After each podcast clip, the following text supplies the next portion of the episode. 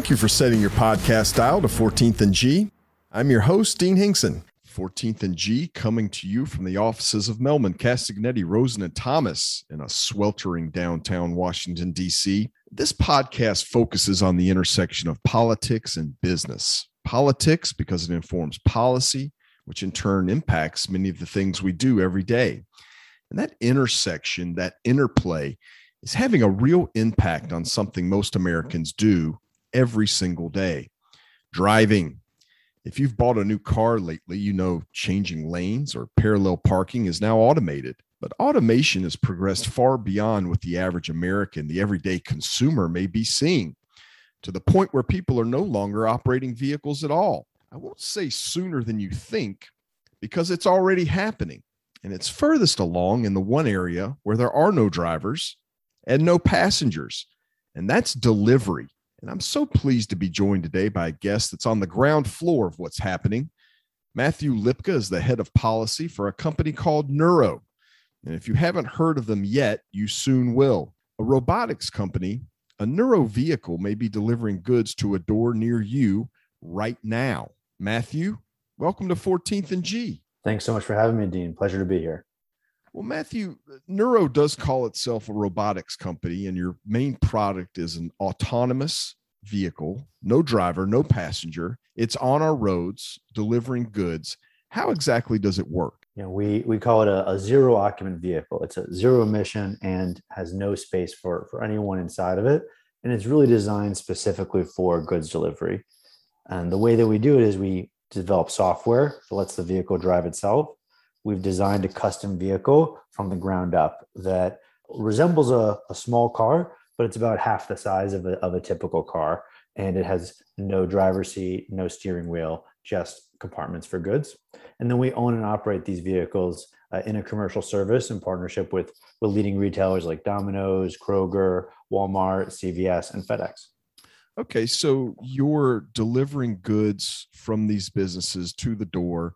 The Nuro vehicle pulls up, I guess I get an alert or something on my phone, and, and then what happens? Exactly. So you'll go on, say, Kroger's website, Harris Teeter here in DC, and say, I want milk, cheese, eggs this time today or right away. And we will then drive to that store. Harris Teeter employee will then pick and pack your groceries for you, load it in our vehicle, and then we'll drive to your home autonomously. Uh, you'll get a text message saying, Hey, we're 15 minutes out, we're at the curb, come meet us. You come out, you enter your PIN code, or you open the doors with your phone. The relevant compartment will open because we've got two areas. Maybe your, your neighbor's pizza is in the next compartment. You grab your stuff, tap done, and it drives off autonomously. You don't take your neighbor's pizza though. No, the we keep that door locked to uh, keep your cheese secure. Well, Matthew, uh, you know, uh, a delivery driver pulls up. Uh, maybe you get a smile. Maybe they're a little surly. They get a tip. They've got a job. Why does society need autonomous delivery? What's the what's the vision here on behalf of Nuro and autonomous goods delivery? Absolutely, there are, is delivery today, but it is a small fraction of how we shop. Um, in 2019, 11% of all shopping was done online. The rest is local commerce. That's still the same way we shopped 50 years ago. There's huge demand though for more people to get things delivered to them. The that makes sense, right? We're all so busy, uh, and now we're demanding contactless delivery as well. The expectations for the speed of delivery and the desire to save that time keeps going up. And it's a huge amount of traffic that we're doing just going to and from the stores. It's about 43% of all trips are shopping and other errands. That's twice as much as we do for commuting uh, by car. And, and so, if we can give that time back to people, it's a big impact on their daily life and it's something that the consumers really want because the consumer angle is is pretty straightforward right i mean it's great to have if you've ever done online grocery delivery i mean the the time you save going up and down the aisles and trying to remember everything you need that's pretty apparent but i think and uh, some of the pushback you're probably getting is is about the delivery driver themselves. Are, are we going to see a loss of jobs here i guess at the end of the day? One of the big challenges today is that delivery is super expensive. If you get your groceries delivered it's 15 to 25 dollars on top of the cost of those groceries on average. And so that's something most families can't afford, which is why the amount of groceries that were delivered in 2019 was only 3% of the total. Most families can't afford that. So if we can bring that cost down, more people can access that service. And that means more jobs, right? That's more jobs in building these vehicles, in monitoring them and maintaining them, of course, but also at the retail partners. Right? I mentioned how a Kroger employee needs to pick and pack those goods. That's a new job because today I'm driving myself to the store to uh, pick out my own items. Kroger now needs to hire more people as more people order online. We can expect more uh, growth in e-commerce to actually lead to more jobs uh, on net. And even with, say, Domino's, which pioneered pizza delivery, we are going to see that they want, they tell us they want to have both options for their customers. Some customers prefer to have that pizza delivered to their door. Some customers prefer to stay in their PJs and not have to interact with a, uh, uh, someone when they're getting their late night pizza. Both options can be available, uh, and, uh, and, and it's, it's not going to require uh, eliminating those jobs. Matthew, I guess when people hear autonomous driving, I, I, think the first thing a lot of us think of is like Tesla's autopilot, right? You're you're in the car, you're driving down the road. You probably should be looking and keeping your hands on the wheel, but that's different from what we're talking about. And delivery seems much farther along in terms of truly autonomous vehicles sharing our roads. Why is delivery so much better suited as we sort of go into this brave new world of sharing the road with autonomous vehicles? Absolutely critical to make that distinction you made there, Dean. The driver assistance systems like Tesla's autopilot require the driver to stay in control. And that means there has to always be a driver there and they have to be attentive once you remove that driver and everyone from that, that vehicle, you can do a lot of things differently. And delivery is the case where you can do that. Right? If you have a robo taxi, you still have a passenger. And that means you have to make trade offs between occupant comfort and occupant safety, uh, the safety of everyone around you. Whereas in delivery, you can just focus on keeping all other road users safe and you can slam on the brakes and your pizza will be able to tolerate that. So that really allows us to get to market more quickly.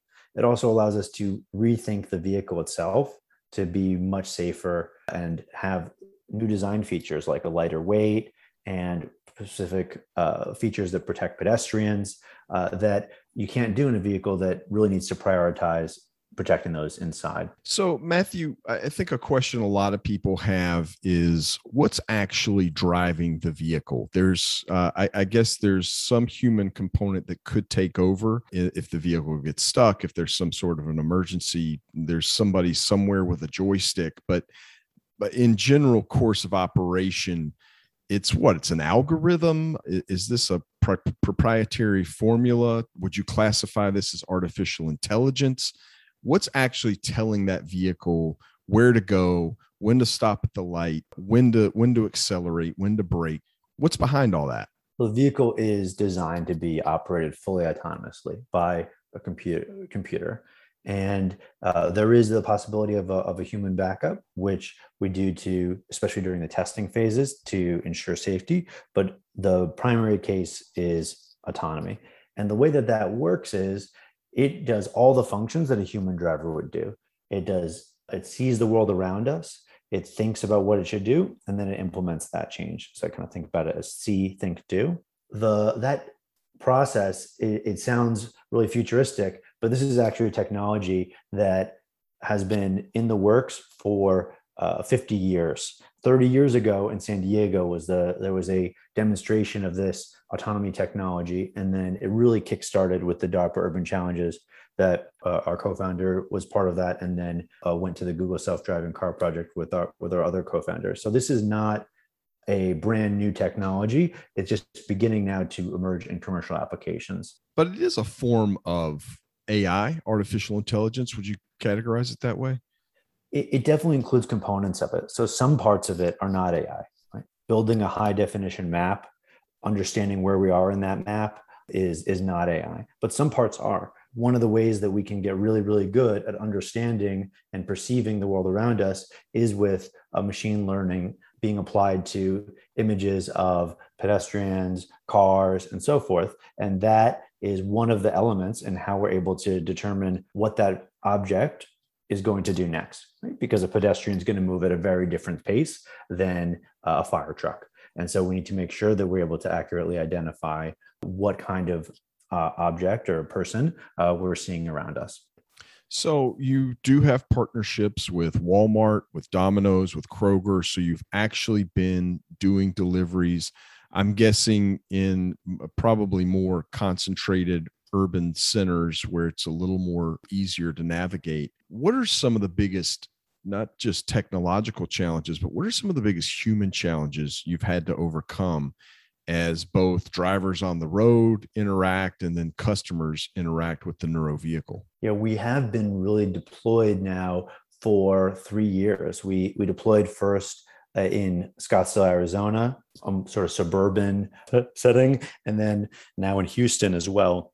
We've been for over two years doing deliveries with with Kroger and, and with Domino's and, and others has given us a lot of a lot of learnings. You know, one one thing that we found is that some people really want to challenge the software, and so they might jump in front of the vehicle, which we do not encourage.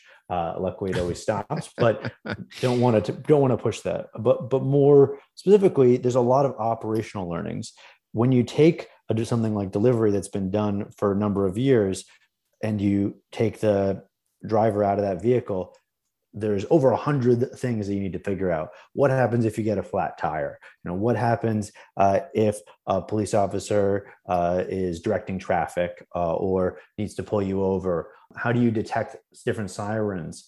The uh, Houston police even have horses. How do you detect that? And so there's just so many different things that you need to figure out when there's not a human in the vehicle to to operate that. And some of them are related to the technology. Some of them are related to actually operating the real service uh, uh, on a day to day basis.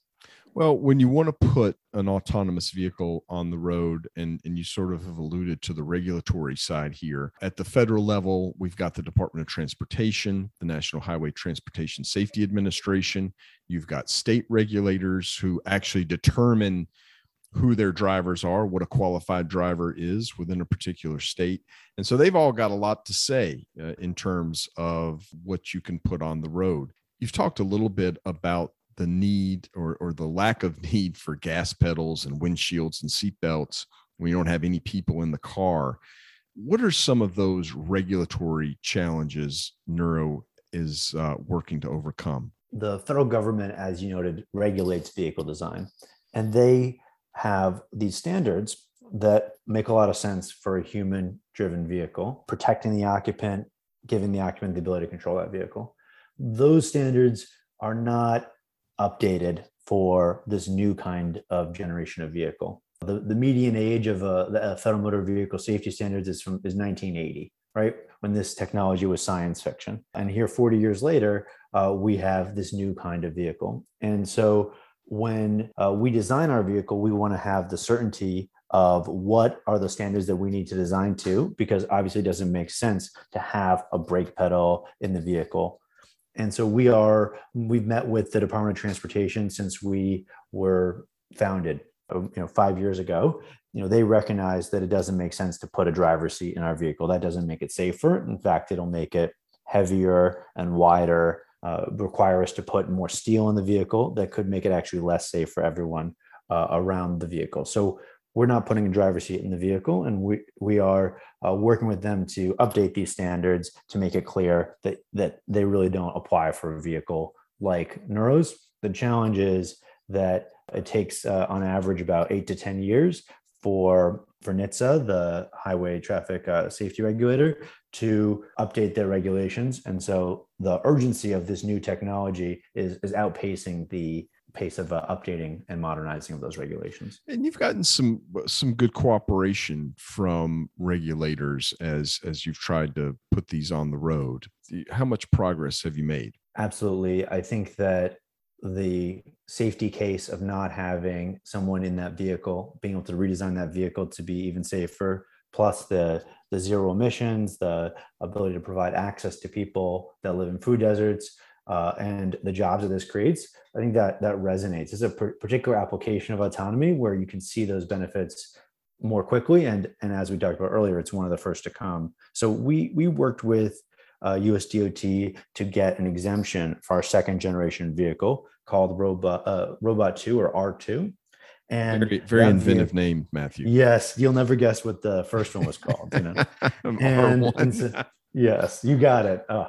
Uh, uh, so we we did work with them and got a, uh, an exemption on that, which is actually the first time that the federal regulator has approved an autonomous vehicle for this. It allowed us to remove some of the equipment that was required that would have been required by the rules for a low speed vehicle. Things like a side view mirror or a windshield, things that they don't have any safety benefit when you have a vehicle with no people in it.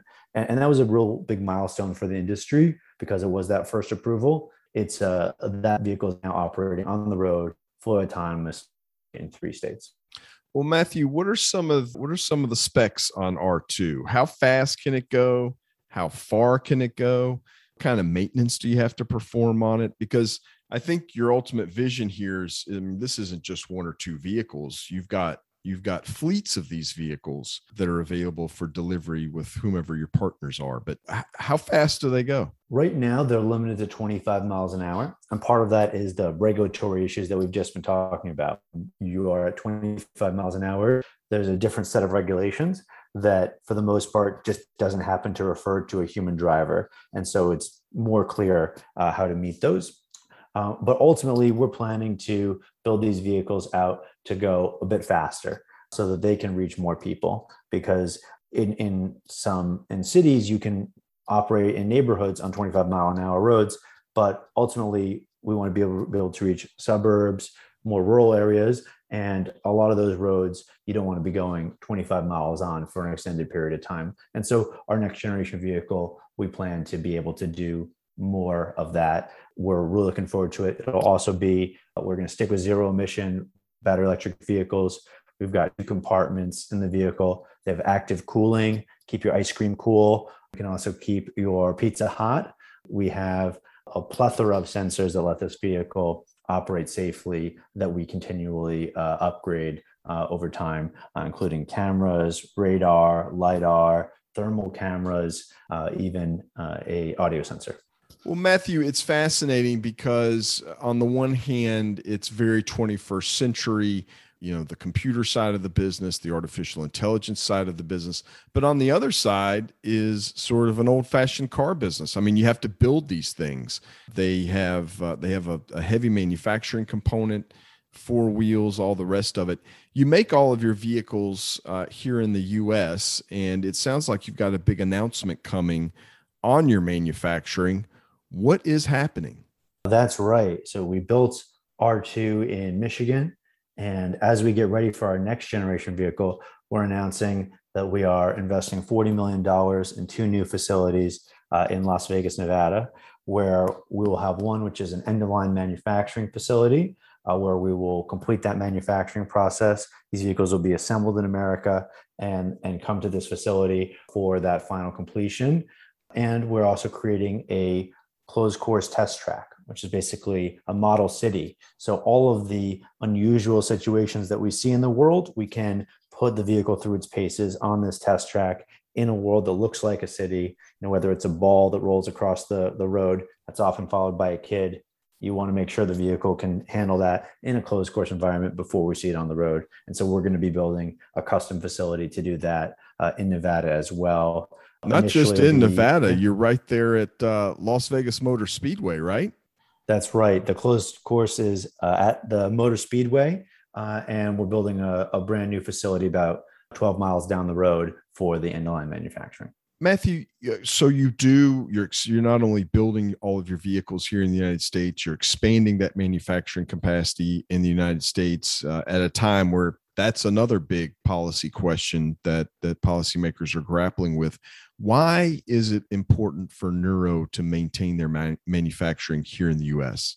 Our company is uh, founded in America, a American company. We're, we're headquartered in California. Our founders are, are really invested in this. It's obviously our first market, but also if you look at their background, uh, one of our co-founders, Dave Ferguson, you know, he worked on the DARPA Urban Challenge funded by the Defense Department. Uh, his, his PhD thesis was, was funded by the National Science Foundation. This is a technology where America has made the investment over the last 20 years. And it's really important to us that we continue to invest here to uh, for America to remain uh, in the lead on this technology. Matthew, I'll just sort of close out here and ask you to look into your crystal ball. The delivery driver, the the human delivery component, and you know we've spent a lot of time trying to figure out the what's called the last mile in delivery. Uh, it's something that policymakers have grappled with. Uh, and this seems like a component of that solution of, of getting efficient delivery to the door. Is the delivery driver something that exists in five years, in 10 years? How, how rapidly is this technology progressing? Absolutely. I think the delivery driver will still be around in, in, in 20 years, 30 years, because this is a solution for some of our trips, but but not all of them. It's a big enough market, you know, that we don't need to get 100%. It's a three trillion dollars are spent on groceries worldwide each year. We don't we don't need to have 100% of that. Uh, it's it's always going to be needed because some people are going to want to have a person come to the door. There's some things that are big and heavy, like furniture, that are not a good fit for for this vehicle, and that's perfectly fine. Uh, we found that customers that use this tend to come back again and again and order groceries uh, every week this way. Uh, but that's not going to be everyone. Uh, I think that we'll continue to have uh, growth in in uh, all new kinds of delivery, and we're seeing trends where 10 minute delivery is now is now a thing. We're seeing you know smaller vehicles, so I, I can see that there will be like like e-bikes being used increasingly for for delivery. So I can see this big spectrum where we're going to see a lot of innovation and delivery. You know, we think autonomous on-road vehicles will be the the best segment, but I think there's going to be a lot of uh, interesting innovation in this space. Well, until your Nuro moving truck shows up with one of those Boston Scientific robots that looks look like they can mimic a lot of things humans do. So uh, maybe that's many years down the road. Matthew Lipka, thank you so much for joining me on 14th and G. My pleasure. Thank you, Dean.